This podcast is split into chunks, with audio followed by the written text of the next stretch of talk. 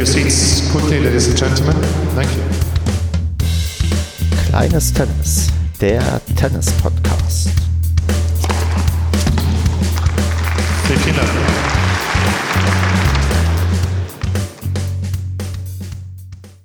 Road to LK 22, das ist Episode Nummer 9 und auch die finale Folge, würde ich sagen, von diesem kleinen Spin-off.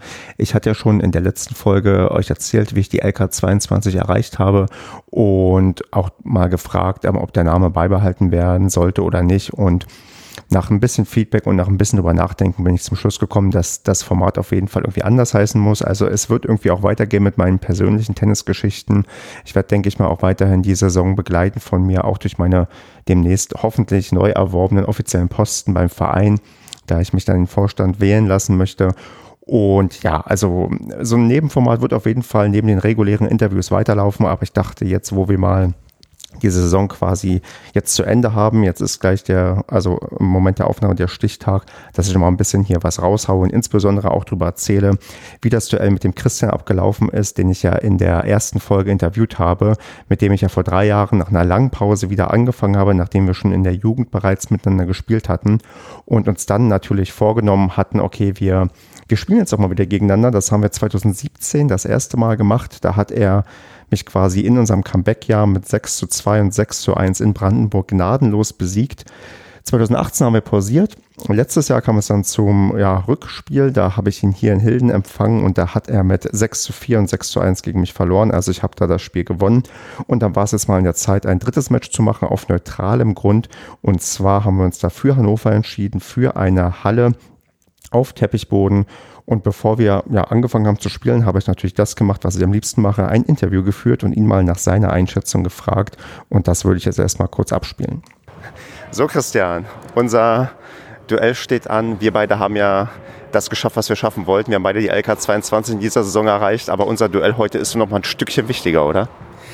Ja, da geht es um viel wichtigere Dinge als um LK-Punkte. Ne? Da geht es um die Ehre, da geht es um alte Rivalitäten, definitiv. Noch steht es ja 1 zu 1 zwischen uns beiden. Das ist das erste Mal, dass wir auf neutralem Grund sind hier in Hannover. Wir spielen hier auf Teppich. Wie gut kommst du mit Teppich klar? Wie sehr freust du dich auf diesen Belag? Ähm, tendenziell ist Teppich schwierig für mich, weil ich da nicht gut rutschen kann. Ich rutsche mal gerne die Bälle dann aus oder beim Laufen halt. Aber von der Geschwindigkeit her sollte er mir mehr liegen als dir, Stefan, denke ich. Ja, vermutlich auch. Also ich habe ein bisschen Angst tatsächlich, wenn ich hier so raufgucke, weil Teppich ist nicht unbedingt das, wo ich, ich habe eigentlich die letzten Jahre nicht einmal auf Teppich gespielt, weil unsere Halle in Hilden auch nicht mit Teppich ausgestattet ist. Deswegen wird das, glaube ich, hier ein ganz interessantes Duell. Ich bin echt gespannt, wie das ausgeht. Ähm, wie viel Prozent gibst du denn dir Siegwahrscheinlichkeit? oh Gott. Ähm, natürlich denke ich tendenziell schon 60, 40 für mich. Ich glaube, ich gehe damit. Ich würde dir auch 60 geben, mir 40 Prozent. Und ich bin mal echt gespannt, wie das läuft. Aber wie gesagt, Fall, und, obwohl 60 Prozent nicht hochmütig sind. Ich glaube auch, das ist, glaube ich, sind die fairen ähm, Quoten, die man haben kann. Und na, ich denke mal, jetzt geht das Licht hier gleich an, dann können wir uns auch gleich warm spielen, oder? Ja, ich habe mich schon ein bisschen äh, warm gehopst und gedreht und gemacht und den Hampelmann, aber ja, geht nichts über einspielen. Na dann, gutes Spiel. Auf ein gutes Spiel. Ja, und mit dieser Einschätzung von 60-40 lagen wir, glaube ich, erstaunlich richtig, denn allein wenn man sich die Zahlen anguckt, der Christian hat mit 6 zu 4 und 6 zu 3 gewonnen. Das liegt schon so in, ja, er macht so 60 Prozent der Punkte und ich mache so 40 Prozent der Punkte. Aber das war ein wirklich, ja, ansehnliches Spiel mit einem spektakulären Schlusspunkt, der für die neutralen Zuschauer eigentlich nur beklatscht werden konnte. Und ehe ich jetzt da irgendwie zu viele Worte verliere, würde ich auch einfach mal das Interview abspielen, was wir uns danach noch gegeben haben, wo wir ja über unser Spiel kurz gesprochen gesprochen haben. Denn das äh, bildet, glaube ich, am besten ab, wie wir uns danach gefühlt haben und was wir danach empfunden haben. Ja, ich stehe hier mit dem Sieger des Best Enemy Masters. Christian hat mich gerade 6-4, 6-3 besiegt und ähm, mit, ich muss sagen, mit was für ein Matchball. Was, äh, erklär's mal für die Zuhörer. Wie hast du den Matchball gerade verwandelt? Naja, es kam wieder ein sehr hoher Ball zurück, die mich heute das ganze Match äh, über ziemlich fertig gemacht haben, auch konditionell. Und weil ich einfach auch keine Kraft mehr hatte, habe ich die Abkürzung genommen und einfach die, die Rückhand-Volley durchgezogen im Halbfeld. Und äh, Inside Out, muss ich sagen. Also spielt kein Mensch. Niemand würde den so spielen, glaube ich, weil der dämlichste Ball ist in dem Moment. Aber ich dachte mir, wenn er klappt, dann werden wir den nie vergessen. Und äh, das war der Fall.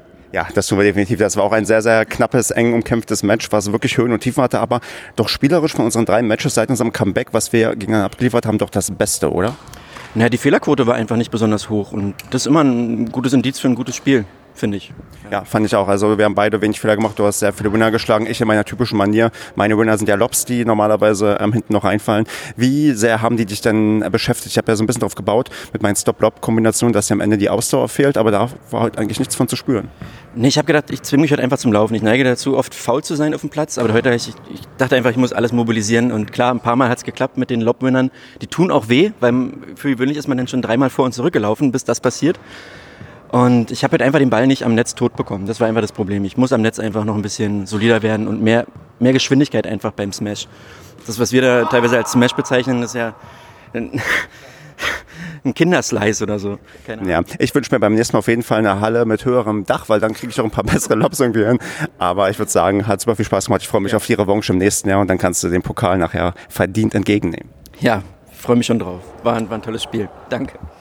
Den Pokal hat er am Ende auch bekommen. Also das haben wir alles gelöst, wie es gelöst werden muss. Aber man hört im Gespräch, glaube ich, ganz gut raus, dass wir da doch sehr glücklich auf das Spiel irgendwie zurückblicken. Er vielleicht ein bisschen glücklicher als ich. Aber ich muss auch sagen, ich war selten so gut gelaunt nach einer Niederlage im Verlauf dieser Saison und habe gemerkt, dass das immer noch eine ganz andere Qualität ist, wenn du mit jemandem zusammenspielst, den du schon ewig kennst, mit dem es Spaß macht zu spielen. Und natürlich haben wir auch auf dem Platz irgendwie auch zwischendurch mal viel gelacht, weil dann ja klassisch Klischeebälle dann irgendwie dann funktionieren die dann klassisch irgendwie ins Netz gehen, wie man das halt so kennt, oder die auf der Netz Kante tanzen und dann doch noch irgendwie ja wieder zurückspringen oder doch reinfallen. Also das waren ungefähr anderthalb Stunden, die auf dem Platz gestanden haben, die einfach super viel Spaß gemacht haben und glaube ich uns beiden Lust auf mehr gemacht haben. Ich denke 2021, wenn wir uns wieder ja treffen auf irgendeinem Tennisplatz, dann suche ich den ja ich würde mal sagen neutralen Tennisplatz aus, denn so neutral war es ja am Ende gar nicht, weil das Dach ja viel zu flach war. Aber das ist alles im, im regulären Rahmen und er hat ja schon verdient gewonnen. Und wie es gerade schon rausgeklungen ist, das war wirklich ein Match. Ich habe bisher selten so, also also so ein ja doch gutes Match irgendwie erlebt. Also es war wirklich für meine Verhältnisse und auch für seine Verhältnisse auf einem sehr sehr hohen Niveau ich ärgere mich ein bisschen, dass ich manchmal ja, also Spiele nicht durchgebracht habe, wo ich irgendwie 40-0 vorne lag. Das bezeichnend ist halt das Spiel, wo er den Matchball verwandelt hat. Da lag ich tatsächlich 40-0 vorne zum 4 zu 5 und stattdessen dreht er das noch um und haut mir dann am Ende wirklich diesen wunder, wunderschönen Matchball rein, wo ich auch nur ja dann freudestrahlend ans Netz quasi laufen konnte und sagen musste, ja Christian, wie willst du es anders beenden als mit deinem Paradeschlag mit der Rückhand? Also das war wirklich, ja, eigentlich ein, ein, ein ja, sehr, sehr schönes Match. Vielleicht mein schönstes Match oder beziehungsweise meine schönste Niederlage, die ich in dieser Saison erlebt habe. Und ähm, ja, die Revanche wird, glaube ich, auch kommen und mal gucken, ob ich nächstes Jahr vielleicht doch ein wenig ähm, besser abschneiden kann und es dann vielleicht irgendwie anders ausgeht. Also gut. Genau, das ist halt ähm, das, was ich zu dem Spiel sagen kann. Wir haben dann natürlich danach noch kräftig Bier getrunken und angestoßen und auf unsere Saison ja ein bisschen gefeiert, weil wir ja beide die LK 22 erreicht haben. Und vielleicht schaffen wir es auch nächste Saison dann mal ein Doppelturnier zusammen zu spielen. Das haben wir uns ein bisschen vorgenommen, weil ich glaube, das macht nochmal anders Spaß, wenn wir bei dem Doppel dann gegen jemanden anders antreten und damals zeigen können, wie gut wir da sind. Aber da wird uns noch, glaube ich, einiges einfallen und da freue ich mich auch drauf, wenn das irgendwie zustande kommt. Genau, und jetzt kann ich vielleicht noch ein bisschen was sagen zum ja, Abschluss der Saison. Also ich, wenn ich überlege, dass durch Corona ich, sag mal, im Zeitplan massiv zurückgeworfen wurde. Ich hatte mir ja vorgenommen von vornherein, okay, dieses Jahr wird was probiert mit LK-Turnieren. Dieses Jahr probiere ich mal so ein bisschen zu spielen konnte aber dann bedingt durch die lange Corona-Pause erst im ja, Mai mit dem Tennis anfangen, wieder auf dem Platz, weil bis dahin war in NRW gesperrt. Wir waren mit das Bundesland, was am längsten warten musste. Und dann ging es bei mir auch erst im Juli los mit LK-Turnieren und da habe ich mich dann wirklich in ja, in, in zwei Monaten, glaube ich, auf sechs LK-Turnieren angemeldet. Das ist schon eine hohe Frequenz gewesen. Das werde ich im, ja, im nächsten Sommer nicht so durchziehen können und wollen. Aber das hat schon ja insgesamt richtig Bock gemacht und macht einfach Lust auf mehr. Also ich merke halt, dass ich mit Tennis meine Leidenschaft aus meiner Jugend wieder komplett entdeckt habe und eigentlich auf gar keinen Fall damit irgendwie aufhören möchte und jetzt richtig Spaß habe und hoffe, dass ihr auch weiter in irgendeiner Form diese ja, Mini-Podcasts euch anhört und erst recht auch die langen, langen Interviews. Also wenn ihr die Abschlussfolge noch nicht gehört habt, hört ihr euch auf jeden Fall bitte noch an.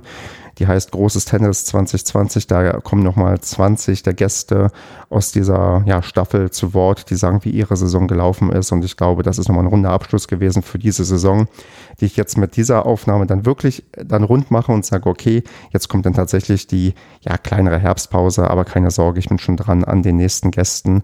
Da wird ja noch einiges auf euch zukommen. Die Liste ist noch lang von Leuten, mit denen ich sprechen möchte. Und ja, wie ich dann dieses Format hier umbenenne in, ja, in Zukunft, um euch auf dem Laufenden zu halten, was bei mir persönlich so geht, das überlege ich mir noch, aber die regulären Interviews, die, auf die werdet ihr nicht verzichten müssen, sondern die könnt ihr euch weiter anhören, wenn ihr Bock drauf habt. Und ja, dann würde ich sagen, bin ich erstmal endgültig ja durch mit, mit, ja, mit der ersten Staffel und auch mit der Bonusstaffel. Und dann hören wir uns irgendwann Oktober, November spätestens wieder und dann geht es auch weiter mit dem Kleintennis, wie wir es hoffentlich alle lieben. Das war Kleines Tennis.